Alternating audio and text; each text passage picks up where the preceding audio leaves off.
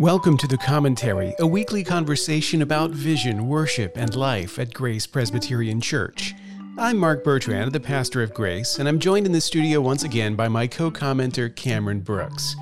Cameron is back from Florida just in time to discover that his poem, Forbearance, is the winner of the South Dakota State Poetry Society's 2022 contest. He won in the portrait category. It's a well deserved honor. In this episode, Cameron helps me unpack some of the practical implications of Grace's vision. Good things are running wild at our church, and that means we have important decisions on the horizon. At times like this, it's a good idea to remember what it's all about.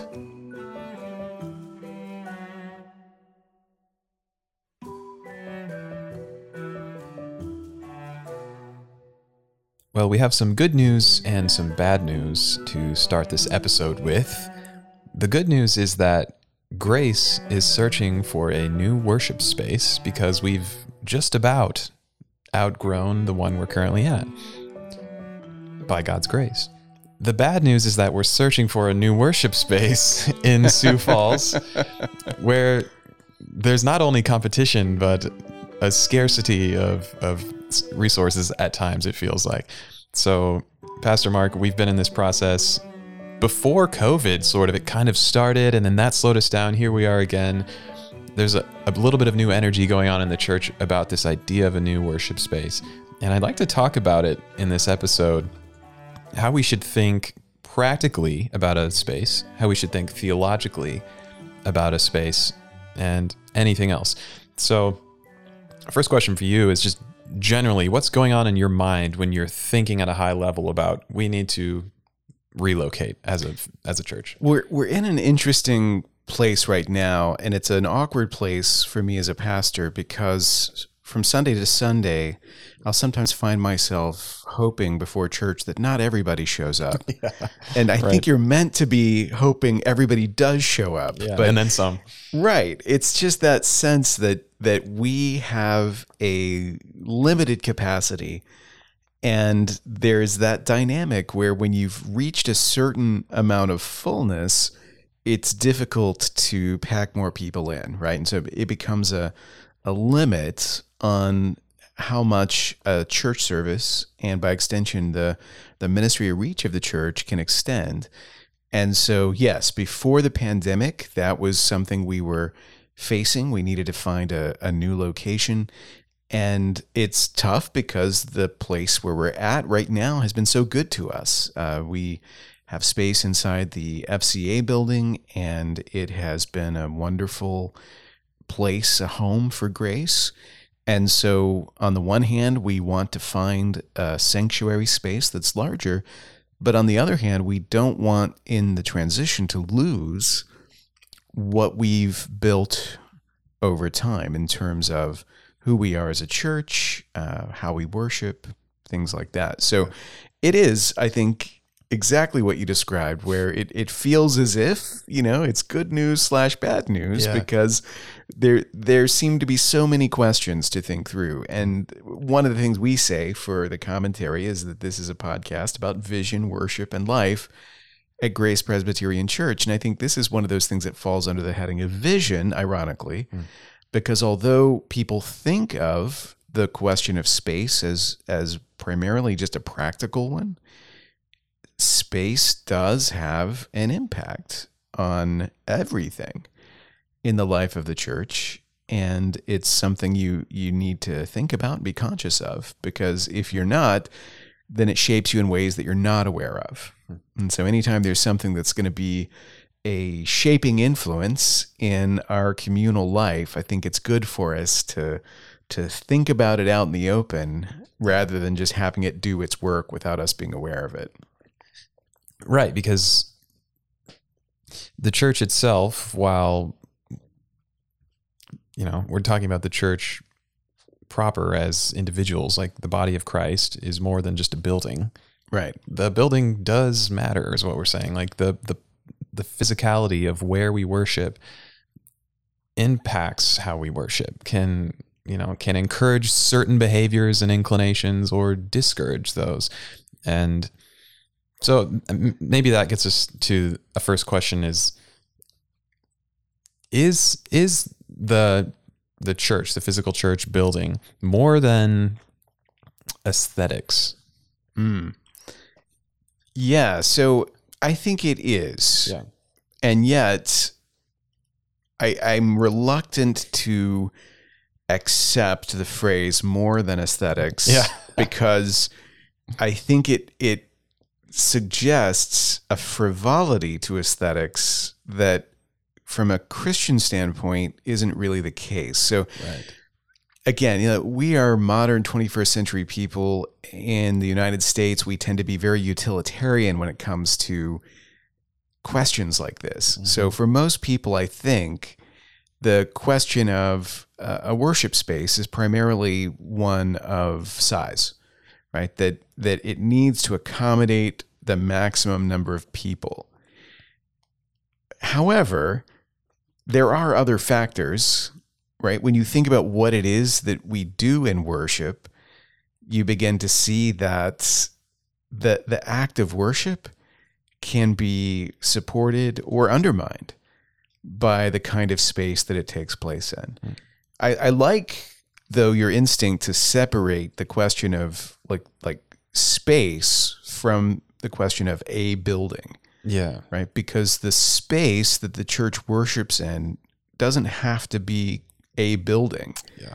It could be, you know, out in a park. It could be, you know, there's so many different mm-hmm. forms that that can take, that gathering of people and becoming fixated on the idea of the church as a building is definitely a pitfall that we want to avoid, mm-hmm. right? And certainly for us as a church that's looking to potentially move from one building to another, one kind of space to another kind of space, we definitely don't want to identify too much with the physical space itself. And yet, we have to be aware of the fact that the physical space influences the act of worship. Yeah.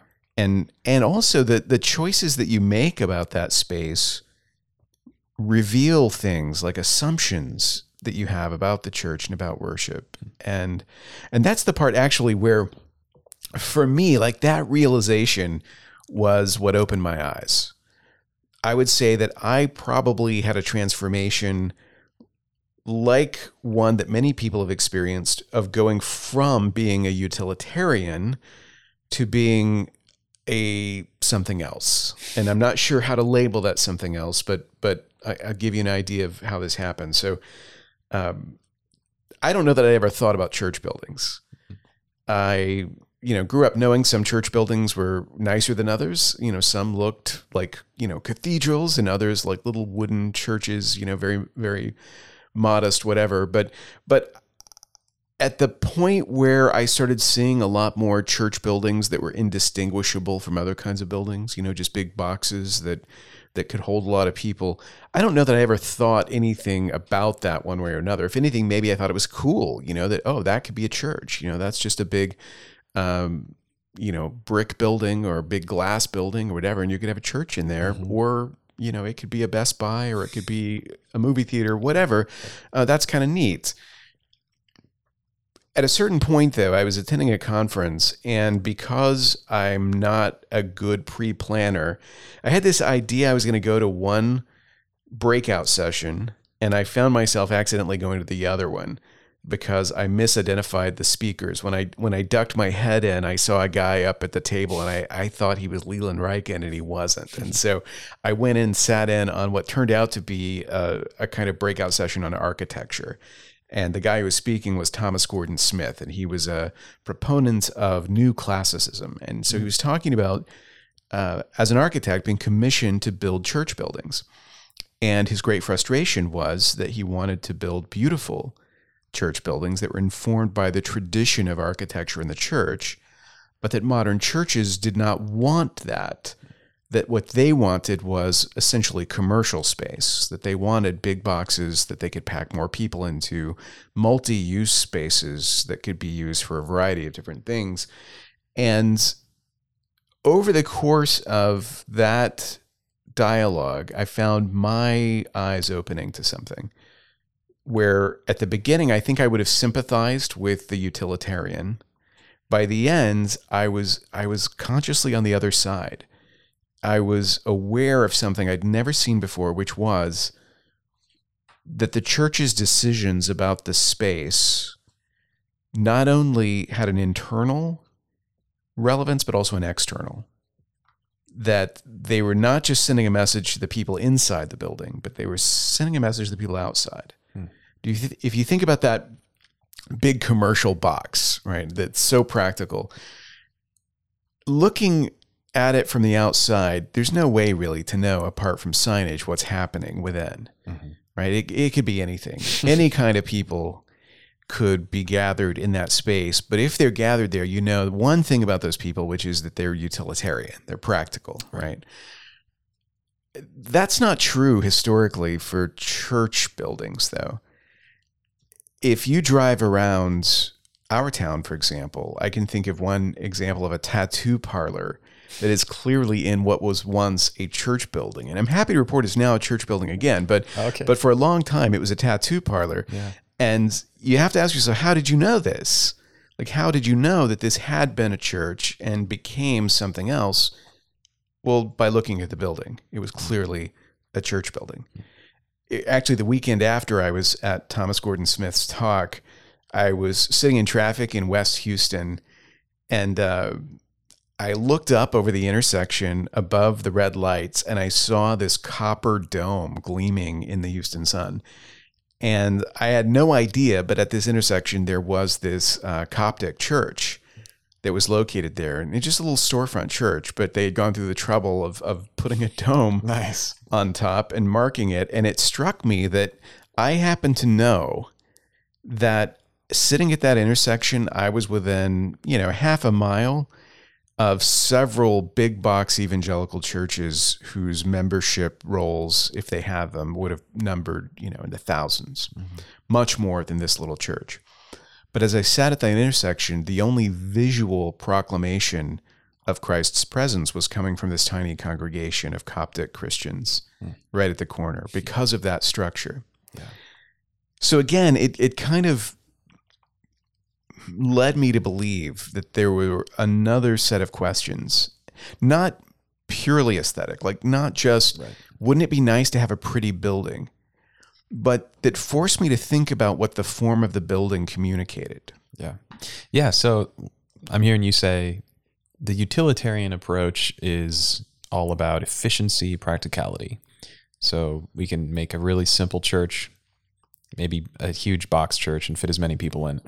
Heck, a football stadium might be great. Right. On the other hand, you've got this other approach, and you're saying that the external, the appearance of the church building itself can proclaim something about what goes on on the inside and hopefully about the inside of the people's hearts there too. So, what is the value of that proclamation though? I think that's the next question. What does that actually do for you? Say when you're sitting there in Houston traffic. I think it has it has two values. One is the value of what it says to the world around us. Uh, it has an apologetic value, uh, proclamation. Like I was saying earlier, this is uh, this is essentially you know when we talk about the sacraments as visible signs, this is a way of thinking of the the physical space of the church as something similar. Uh, the fact that there is this architecture that is unmistakably Christian, regardless of what happens to it in the future, I think has a value mm-hmm. in our culture. There's also an internal value, though. There's a value for the people who worship there, I think, that it helps to inform and shape what takes place there. If you think about the analogy, just think about the inside of the building. So at Grace, if you worship at Grace, you are conscious of the fact that we have a building externally that is essentially an office building. And when you enter into it, it's like entering into an office building. But when you enter into this sanctuary, there's something that, depending on uh, your frame of mind, it's either uh, bizarrely schizophrenic or beautifully subversive because you're entering into this office space and suddenly there's this effort to turn it into liturgical space, like a place suited to worship, a chapel, if you will. And that is the result of choices that we made as a church that you could file under the, the, the aesthetic column, but I would say they're aesthetic in the most meaningful sense. So that when people talk about worship at grace, it's not just the experience of worship or the liturgy. There's also something about the physical space that that makes up what worship at Grace is, despite the fact that the physical space didn't start off being very conducive to worship at all. Right. And still, you know, we would acknowledge there's there's some limitations there. And yet a lot of people who worship with us would would say that the aesthetic of that space, even the beauty of that space, contributes greatly to the experience of worship. Hmm. So, what's true on the inside I think it's true on the outside as well. Mm-hmm. And that also, I think, helps to illustrate another aspect of vision, which is that that in whenever you're articulating vision, you're always thinking in ideal terms, and then you're having to sort of think about real yeah. terms as well, right? That that no vision is ever executed perfectly in the abstract because you're always dealing with the constraints of reality, and this is one of those those realities that that grace our in our next chapter is not going to build a cathedral. You know, we're not going to go out and, and say, well, Mark said our church building should be a visual proclamation of the gospel. So we're going to build this thing that perfectly represents the gospel on the outside. Uh, the the odds of us building anything at all are mm-hmm. very slim. Uh, more than likely, our transition is going to involve moving from one existing space to another existing space and then making that space work for us in the same way that we've done in the space that we're in, which means that when it comes to the externals, there's a limited amount mm-hmm. of control that we have. So don't hear me say that what we've got to do now is is build the perfect church building. What we've got to do now, I think, is is figure out how to make that vision as much a reality as we can in the circumstances where God places us. Right. And that's a different kind of challenge. Mm-hmm. So we're not we're not blind to the realities. We have to take those realities into account. But in order to do that well and make good choices, we really do need a good sense of of who we are, what our vision is. And I think this helps us do that before we leave the realm of ideals, I want to ask one more question about Let's say the hypothetical of a cathedral for grace. What do you say to the objection that cathedral type churches, large ornate buildings, come with baggage for some that would prevent them from wanting to to step in? That they they look at a building and just like you say, oh yeah, I know that's a church for sure and I don't want to go in there. But whereas a brown boxy church is maybe a little more welcoming. Well, I think that's a good point. That there's there's always a level of subjectivity in these things, right? Yeah. That um, if if we were saying, you know, the the most hospitable form of building known to our community is a generic box, Therefore, we should build that generic box to be as welcoming as possible. You know, that's a kind of logic, right? That can be an application of, of a vision as well. Um, however, I think there's something to be said for a suitedness that there's a connection between what's happening on the inside and what's happening on the outside. Mm.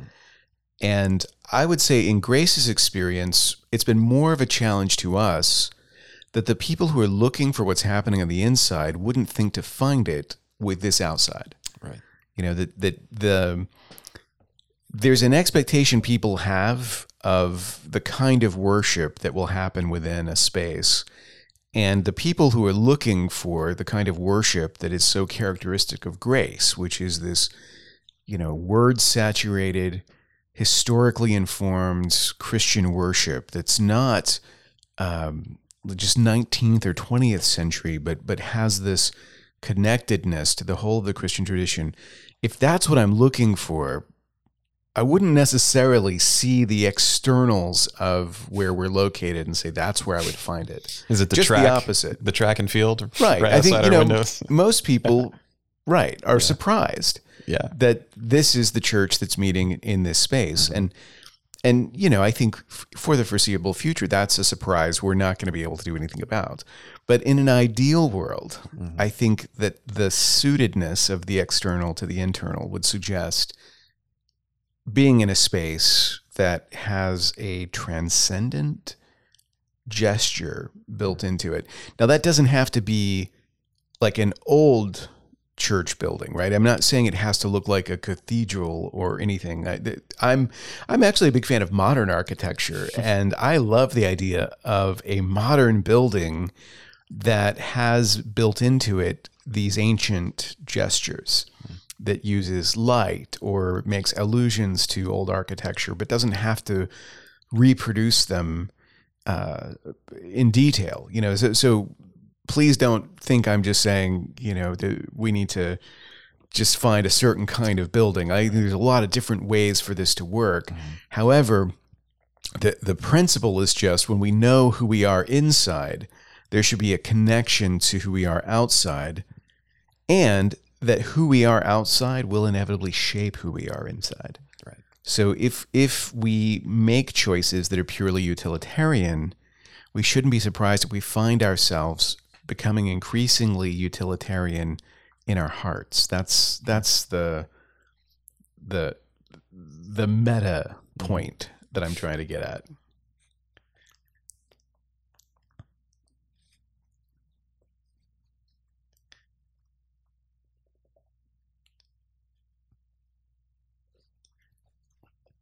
So we've talked a little bit about the practicality of a new space, the aesthetics of a new space. What other considerations are you keeping in mind as as we're performing this search? I think the most important thing that people who are part of Grace should understand is that from the very beginning, Grace's vision has not been a vision to grow and grow and grow. Mm. That from the beginning, our intention has been to plant new churches, not to just keep growing into a larger and larger church. So, our ideal future is not that Grace becomes a church of 500 or 1,000 people or more. Our ideal future is that Grace becomes a church that's able to take a core group of people and a church planter, send them to another part of the city, and support them in the process of establishing a new church. So when we think about the needs of size, we think differently than we would if our vision involved uh, growing and growing and growing, or even growing into like a, a big multi site church that's all under one set of leaders. Like for us, the Presbyterian ideal would be to proliferate Presbyterian churches that all have their own elders, all have their own pastors, and, and we're all sort of working together and in community together, but but it's not all sort of under the grace umbrella, right? Right. So uh, if you think about it this way, one of the conversations we're having now involves calling an associate pastor, uh, Dan Reed.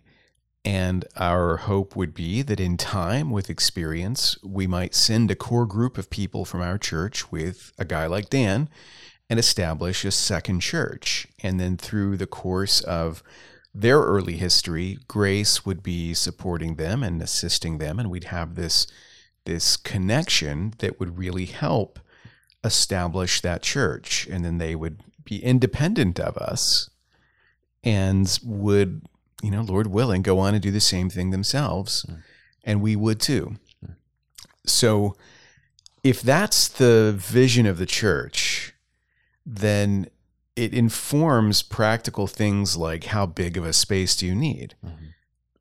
In order to answer that question, we have to think in terms of how large of a congregation would grace need to be in order to sustain church planting that way? Right. To to have a daughter church and to be able to send people from that church and to stay engaged and supportive of them throughout that process. That's not an easy question to answer with any level of specificity, right? Because you're trying to calculate um, like how many people do you need in attendance in order to have this percentage of people actively involved. uh, to have this many people giving so that you can afford to do this, this many officers so that you can send potential officers to a new, you know, there's a lot of complexity to that. But as we've reflected on that, we think it probably involves uh, a congregation of 300, 350, something like that. Mm-hmm. And so when we think about the space that would be our, um, let's say, ultimate worship space, it doesn't need to be larger than that. You know, it only needs to accommodate a congregation of that size. And when that space becomes full, it, it becomes a sort of trigger. It's saying it's time. It's time. If, if you're getting full, go and plant another church. Yeah. And so eh, knowing that that's at the heart of our vision for growth, I think it helps you see too that that the the question of space looks different in that scenario than it would if you were thinking we'll, we'll need an ever expanding footprint mm. as we grow and grow and grow. Yeah.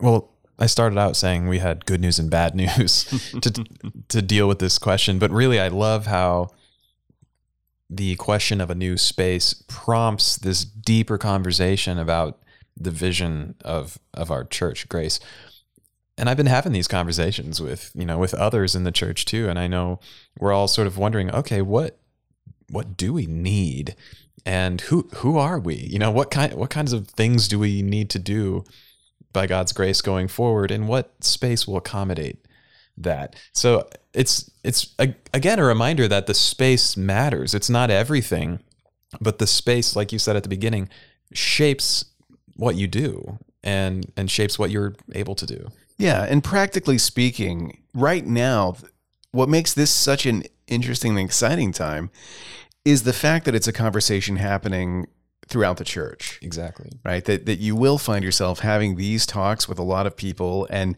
it's not that we don't know who we are. It's not that, you know, grace isn't a defined entity that we don't have a vision that we all believe in. Of course we do. And in fact, I would say we have a vision that we believe in more than we ever have. Yeah. And more of us believe in it than have ever believed in it before. And yet, when you face a new chapter, figuring out how this applies in that that new era is kind of what makes it interesting and, yeah. and exciting. And it's an opportunity for more and more people to be engaged in this conversation. So what I would like to encourage people to do is to get involved in that conversation, right? This is a good thing for us to be talking about. Obviously, if you're in the Sioux Falls area, keep your eyes and ears open because there's a lot of different kinds of spaces that could work for us. And anything that is a possibility is something we want to at least think about and prayerfully consider. We do have a group of people at the church who are actively working on this. Um, I keep trying to call it Space Force, and I, I, might be the only one who's still trying to make that happen. But but um, we are working on this, and so when you have leads, when you have you know questions that uh, bring them to anybody involved in this team, and we want to follow up on that stuff. Uh, be in prayer that we will have wisdom as we ask these questions, and that we will find the right path forward to build on what God has done in our presence and, and who He has made us, and and not to lose the things that that we cherish so much in the course of this. Uh, help us to move forward in a lot of optimism and joy and not anxiety, right. because you know these questions often raise anxiety for a lot of us, and so we all want to be of one mind and and unified and open as as we move forward. So all that in mind, it's an exciting time, I think, for us as a church. It's a time when our vision feels a lot more than just an abstract thing. It's something we're really actively trying to bring about and lean into. But it's also a time when, uh, now more than ever, we need the members of our congregation, of our community, to really enter into this dialogue because we, we want to all understand it and own it together.